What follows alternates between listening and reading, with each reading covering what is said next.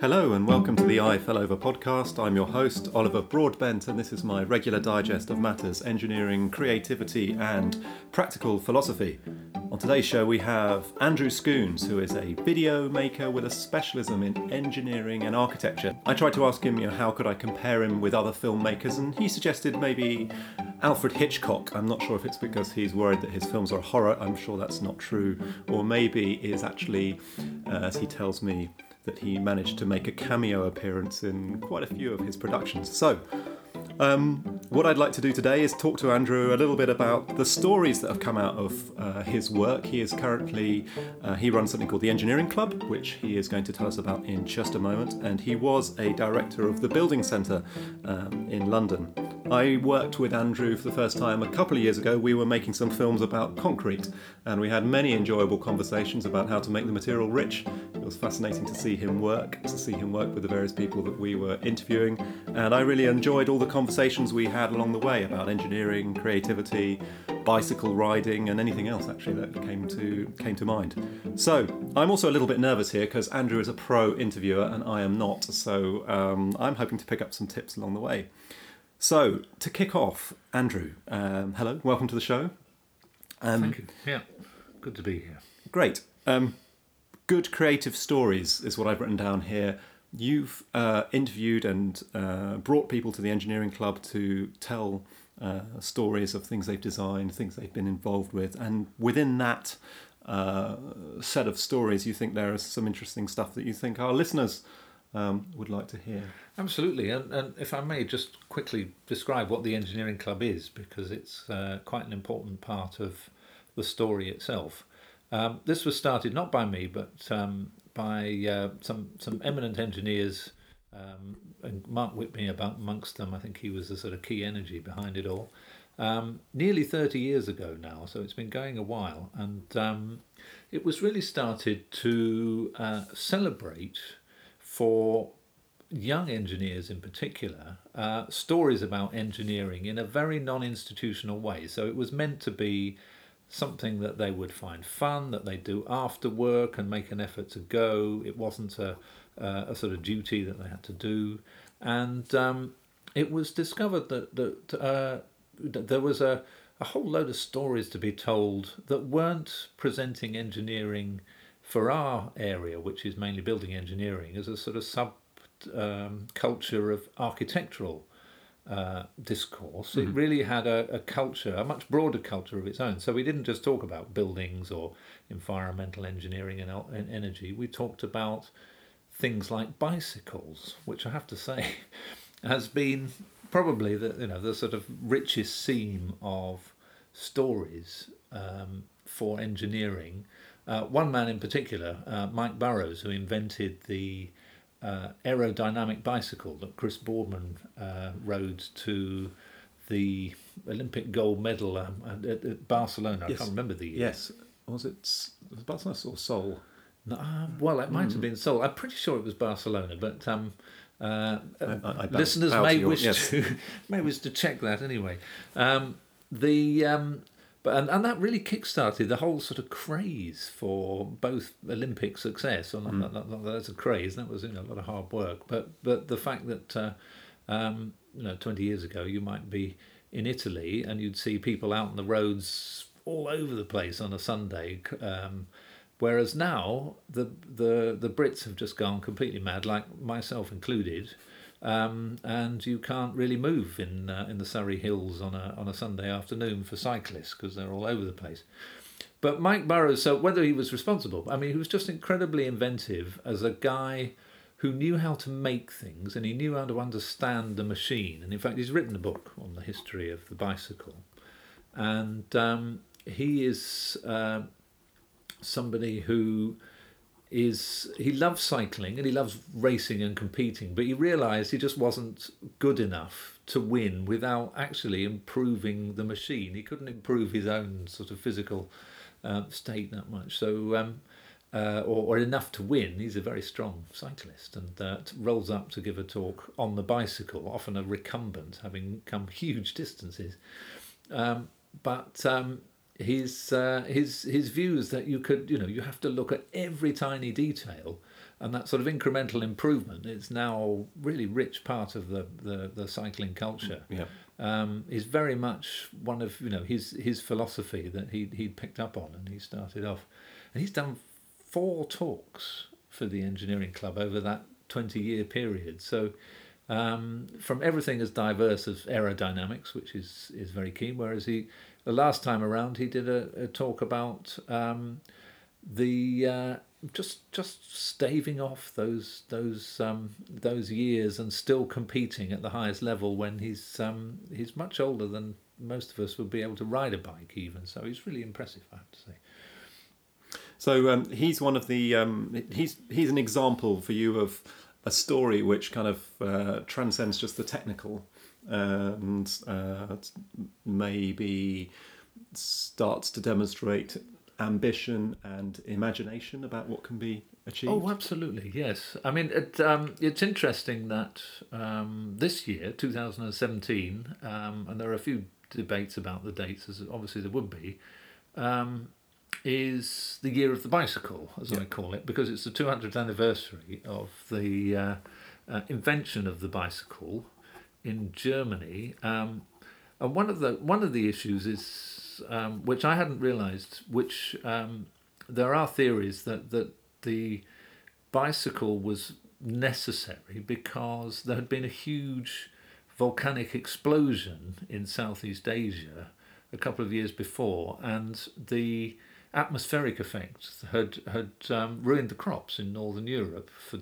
and, and horses weren't uh, were, were starving and had to be uh, and they were looking for some alternative to mm-hmm. horsepower um, mm-hmm. and that necessity being the uh, mother of invention was is very much part of um, something that uh, you know Mike's was to to uh, try and make himself go faster. It was a very sort of personal um, ambition in that sense, but the ability to um, just go back and revisit things that we take for granted and say, well, actually, we've always assumed that, that you know a bicycle should have two wheels or um, that uh, there are you know a crank should be this long or um, the uh, the wheels should be that thick or that thin. Mm-hmm. Uh, but he's always re-examined them and come and told the story of how he re-examines all those elements to just see whether the assumptions that we make uh, are either uh, wrong or wrong in a, in a, in a different context, and um, and that they can be improved. It's a it's a wonderful just sort of a process of examination of uh, technical assumptions that we might make. Yeah. Um, and and then testing them because he can build the things in his workshop and he builds them and tests them and tests them personally, so he knows what sort of um, uh, you know very quick feedback, which is a terribly important part, I think, of creativity. Is not just to have the idea, but be able to test them out and get them wrong and fail, which um, is a uh, you know very much a uh, an important thing, I think, failure uh, in engineering creativity. And I think that's that's something which, in certainly in the built environment world, is actually difficult to to experience. Um, and something I've always found fascinating about bicycles as a technology. Uh, I completely agree with you about the need to be able to test and fail and improve re- regularly, almost play.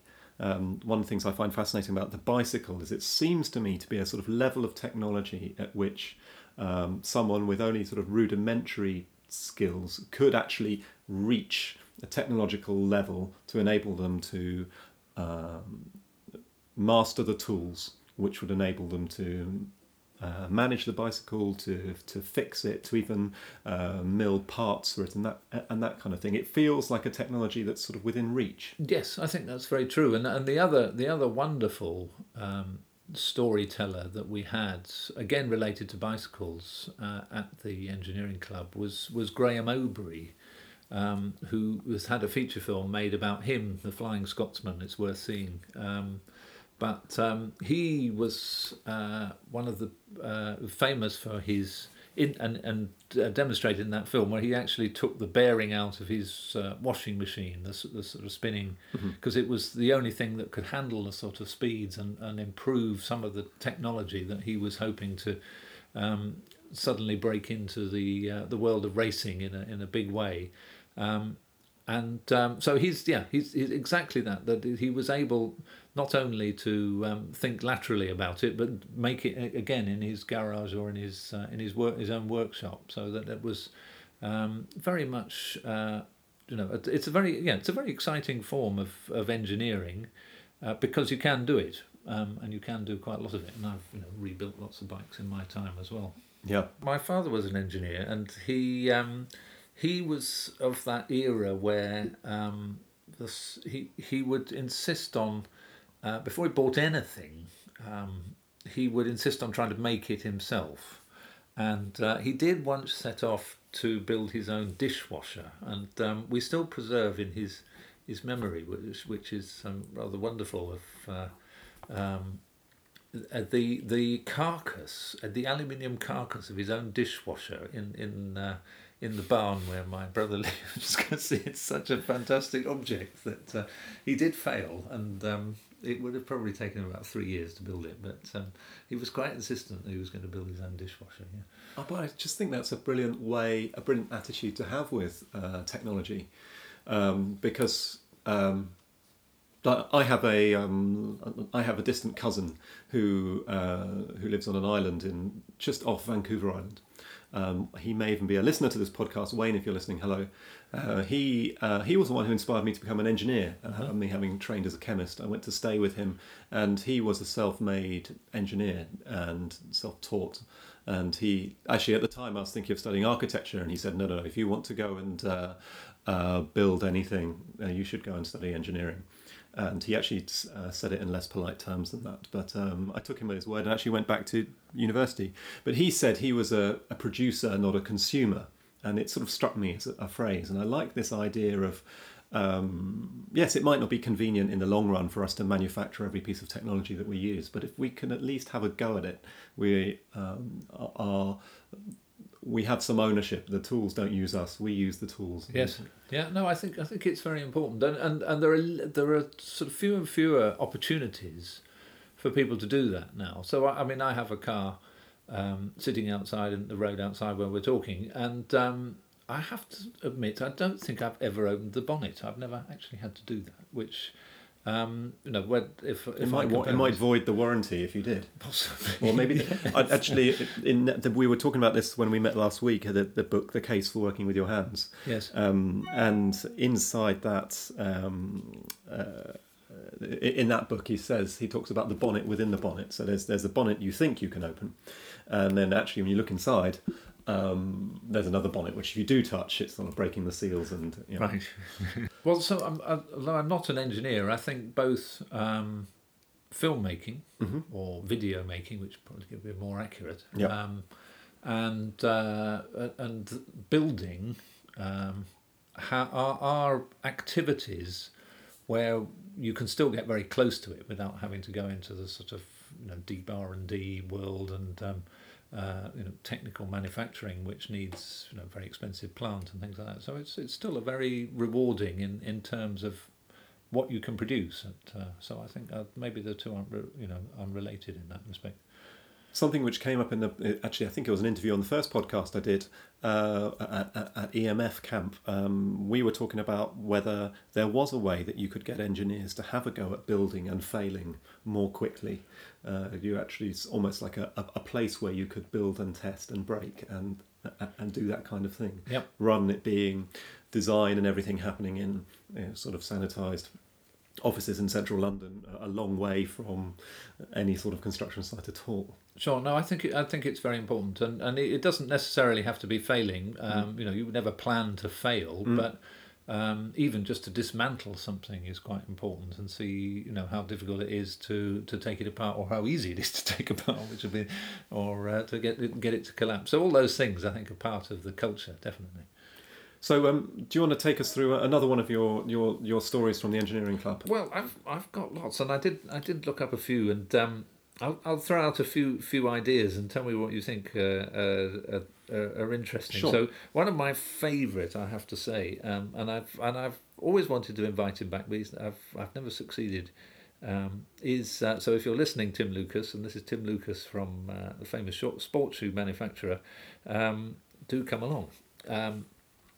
How to uh, design a sports shoe. Now, there you really are talking about a very complex uh, sort of social system. So they all get together to design these shoes in, in a town in southern Germany where they. Um, uh, there, there is a sort of um, stereotypical um, Englishman who does the engineering. Uh, the Italians do the design. The French, who I can't remember what they're doing. The Germans do the business end of it, and um, the, uh, the they have. What was really interesting was how, how they designed the shoes that became a um, the, the, the, the, the, the shoes for the uh, base runners in the mm-hmm. city. They became the sort of chosen shoe. Um, you can't see them, you know, they, they went off the shelves very, very quickly. And that's, you know, part of the thing is they have to invent huge numbers of shoes, almost, you know, sort of new, 10 new pairs a year, as far as I can see. And um, here they, they decided, no, the problem, so they'd set the parameters of the problem, which was to have a single material um, so it's very expensive to, to try and, in the soles of sports shoes, to try and combine different types of materials. Mm-hmm. So that, that was the issue. They wanted to see if they could, um, purely through manipulating the different structure and the structural voids of this sports shoe, um, to uh, how they could actually get different performances, firmer, more flexible for the different for the insole, for the heel, and whatever. So, and it was a, a beautiful design which um, you know everybody gasped with the, the sort of elegant simplicity of, of what they managed to create. And what, what the bits that I always remember was when you know they talked about um, how they test them and how they do other things, but that, that how many different ideas that they'd have to get to that particular solution, and that was um, having had a you know a, some, a speaker who was incredibly open but said a lot by saying well actually I can't tell you any of those things. All the ideas that we have mm-hmm. they get put in a safe right. because that's our intellectual property yeah. for the next round of inventiveness creativeness so they didn't throw things away which I thought I was very impressed or even throw ideas away and um, so that that was a that was a I think you know very memorable story about engineering in a completely different field, but but it uh, it definitely captured the imagination of engineers and how you know. Now I think that, was that talk some time ago. Yes, because I think I came to that. Did you? Like, sometime, oh, because I seem to remember there was a room I think, in the end, where they wanted to do real deep testing of their shoes. Yes. And they had a machine, which was basically a uh, on a it was a sort of uh, tripod. Imagine like a sort of uh, a, a, a Mercedes Benz style sign. Yes. You what I mean? With a foot, a metal foot on each end. That's right. Made like a wheel, yes. and, and they put the shoe on it, and this this this sort of a three footed. I guess it looks like the Manx uh, symbol. Yes. Um, this sort of three footed wheel would then ro- roll round and round in a circle, driven by a motor, um, and it was in a metal shed at the end of a field and they would set it going all winter. Yeah, exactly. yes, oh, it'd do ten thousand miles or something like yes, that. Yes, and there wasn't a shoe. They couldn't ever design a shoe that would survive, you know, uh-huh. two weeks on this machine. But that was their ultimate hard test. Oh, well, I'm so I'm delighted you came along, and um, no, it was it was uh, it had little little sort of stories like that, which I thought were uh, were really special. And just to throw another one out, it's a com- completely different end, but again, a, a you know, wonderful British inventor um, called Charlie Paton, who um, came up with the idea of the seawater greenhouse, and again they they made it happen. You know, he he managed to get backing to build one near the coast in the um, uh, in the Middle East, where and and, and the, the the beauty of it is that you take um, a sort of warm, humid air coming off the coast and pass it by a um, system which cools it with seawater, mm-hmm. and you produce fresh water, right. which they haven't got. And I mean, they've got terrible problems of, of pumping too much groundwater, so mm-hmm. you know they're, they're just pumping salt water, I think, from underground. So they needed to find a system to see if they could create fresh water basically from air. It's a it's a wonderful thing, and and there were beautiful um, things that that um, came off as a sort of byproduct, which were these uh, desert rose structures that formed as the uh, as the as the uh, moisture uh, condensed from it. And what they also found is that the, the seawater is a greenhouse. It is a big s- structure, which is uh, like a big uh, greenhouse. But around it, as the building cooled, and it started creating its own um, microclimate, and plants started to Mm. grow around it. Mm. So, it, so even without having to distribute the water, which went off to do something else, they found that they were um, starting to green the desert, and um, it was it was a wonderfully optimistic Yeah. um, project, which is is happening piecemeal. Unfortunately, it's too easy just to throw energy at desalination and, and do it in a in a, a let's say a less experimental way. But I hope that that will be the future of some really wonderful um, low level technology that does beautiful things. Um, take us on to your your your, your next. Um, Well, I, I'm just I'm, I'm going to sort of move on just a little bit because I, I think um, something I've mentioned a couple of times already is this question of culture and engineering culture, and Yeah. that, and that's something that um, has o- over the years. So I've I've been involved with the engineering club for probably twenty of its thirty years. I wasn't directly involved, but used to come and sit in like you in the early days. That were always you know it was always broadly um, advertised, and you could uh, you know if you wanted to come and do had nothing to you know to do you you definitely pop off and go and see that it would have been a waste not to um, and um, the uh, the thing that started to strike me was you know whether whether it succeeded in its in its ambition and whether there was such a thing as engineering culture because I suppose that that, that um, I, I when thinking about our conversation, I made a rather mischievous note to myself saying that culture is something that that industrialized society does at the weekend or on its day off, um, and there was part of that in the engineering club. You know, it's an evening of entertainment, not uh, a, a sort of must-do during work hours.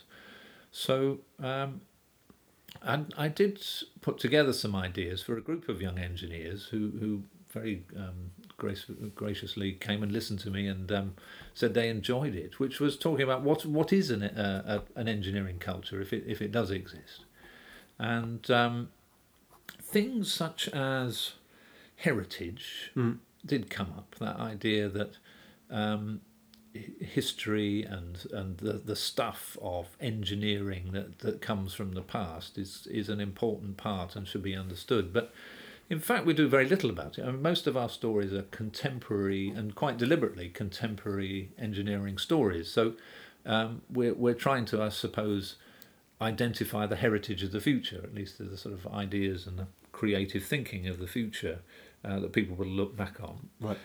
We looked at things like heroes, you Yep. know, and who, uh, which which can form, you know, be part, an important part of a culture. But in fact, very few um, of the younger engineers, and hopefully they they might have thought a bit more about it since then, could identify some of the uh, the people who I consider to be uh, at least contemporary engineering heroes.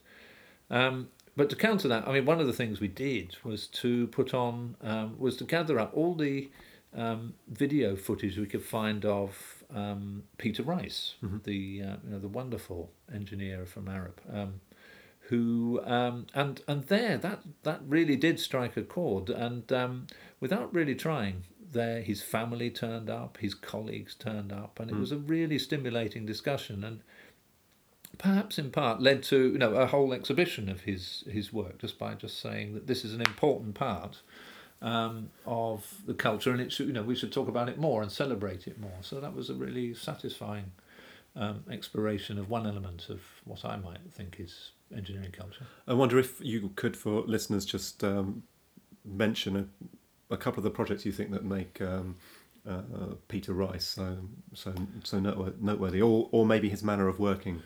Well, the obvious one is is the Pompidou Centre, which which is uh, no, it was a really fresh look at a, a city building uh, in its time, um, and it's wore its both its its sort of functional functionality and its engineering on the outside, and it is a, a wonderful space.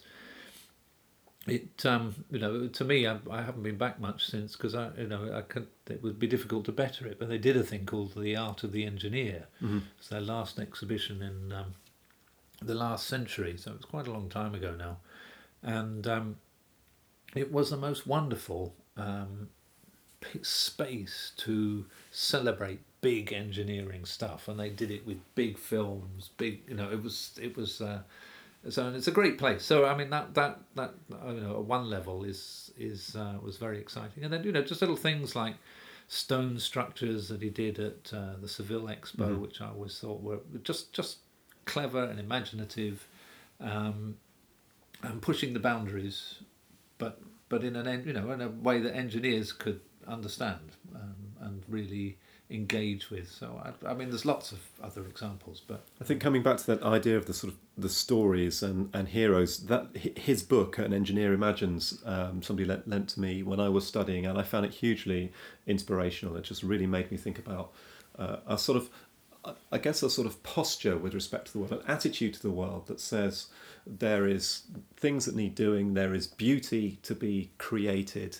um, there is uh, uh, there is there are curious things that we want to find out about how the world works, and then we can bring all those things together, use our, our brains to to fuse all those things to create something useful and mm. and beautiful. And I really got that out out, out of his book. Yeah and um, and he had a sort of human side, which mm. I think is terribly important as well. And and uh, you know, I learned from the subsequent exhibition that he loved horse racing, and um, you know, the best thing you could do is bring a copy of the Racing Post to uh, to to a meeting if you really wanted to sort of engage um, very quickly. So um, it was uh, no, I I I think uh, you know we mustn't forget that uh, when we um, perhaps wrongly uh, divide engineering and culture, um, which you know is like dividing art and science, mm.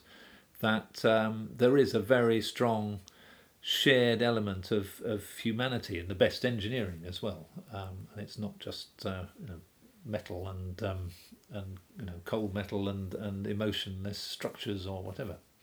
And it's the, it's the it's the stories of people and the teams that, that design and Precisely. and build stuff and solve some of these challenges.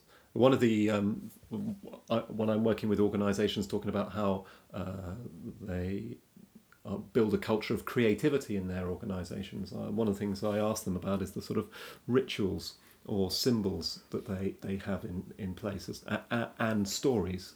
So I think in an organisation when there is the tale of how they solved a problem or how a group of people came together, I think that that um, can be really motivational for other people in that organisation. Yeah, absolutely. Um, so, I mean, creativity is an inter- an interesting thing because it's um, again um, not necessarily immediately seen as something which is part of engineering culture, and um, the, why, do, why, do, why do you think that is?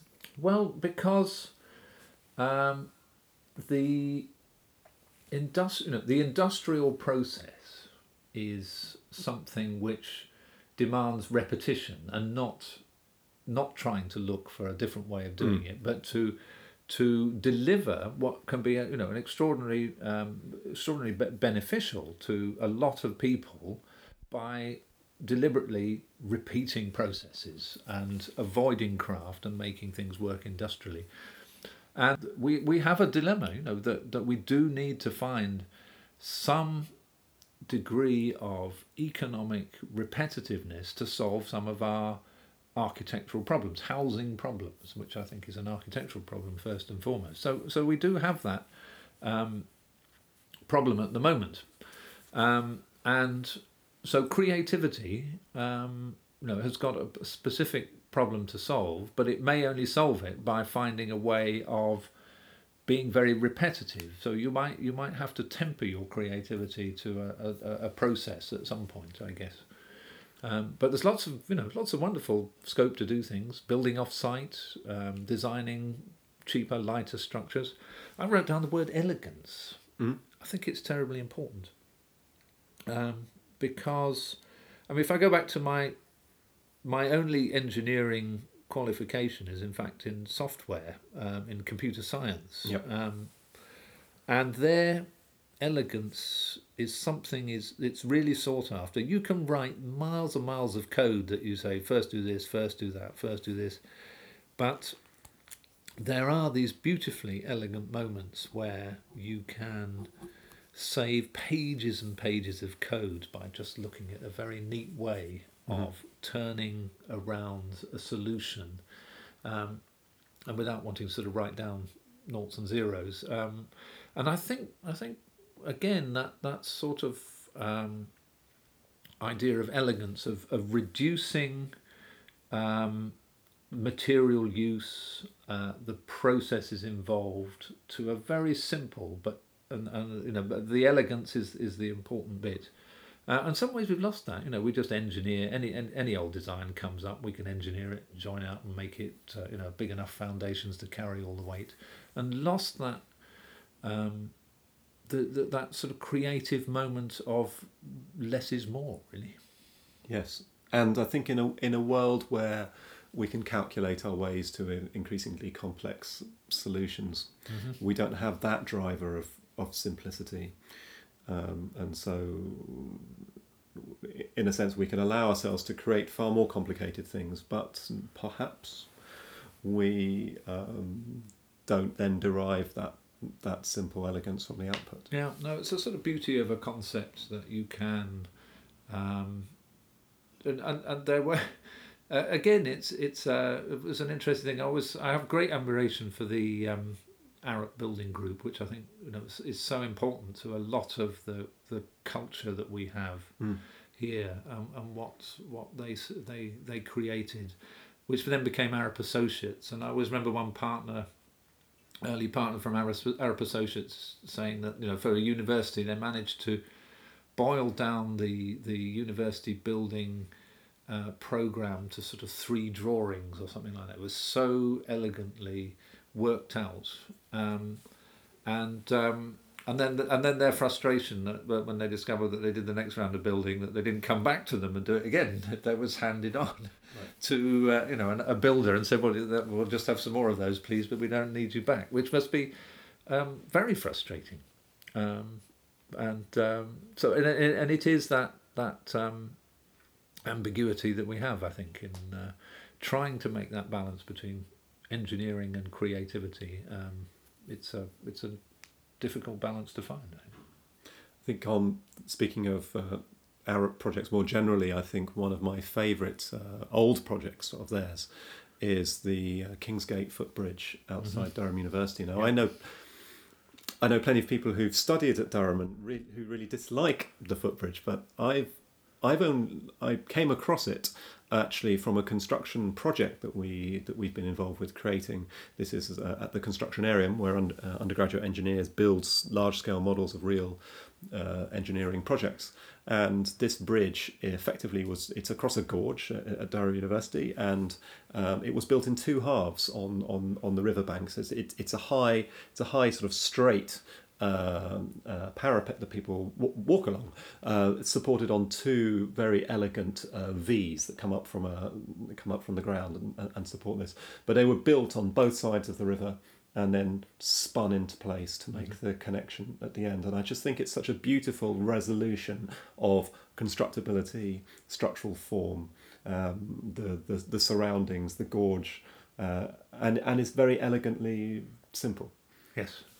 And um, I think it was one of Arup's favourite um, projects as well. Um, uh, the man oh, himself. yes, yep. yeah. And um, I've never been there, but I've seen the photo, and, it, and it, there's just the most, uh, you know, that somebody who, and, and it's and it's relevant to my world that that if you can inspire people to but take make great photographs or you know make great stories out mm-hmm. of it mm-hmm. um, then that, that sort of adds to possibly a mythology. You know that the, the, locals might not like it as much as those who are viewing it on uh, uh, in two dimensionals on a on a really well taken photograph. But it's it's um, to me it's very important that that, that relationship between objects and and the media and the communication of them too.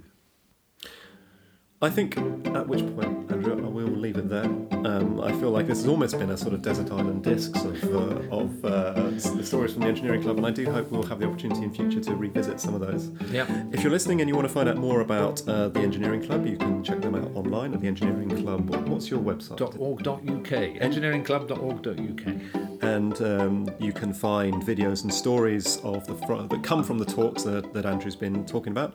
You can find uh, this podcast uh, at eiffelover.com. That's E I F F E L O V E R eiffelover.com, like the engineer. You can find me on Twitter, eiffelover underscore, and on Facebook, eiffelover dancing, which is the same themes engineering, creativity, and practical philosophy, with a bit of dancing in there as well.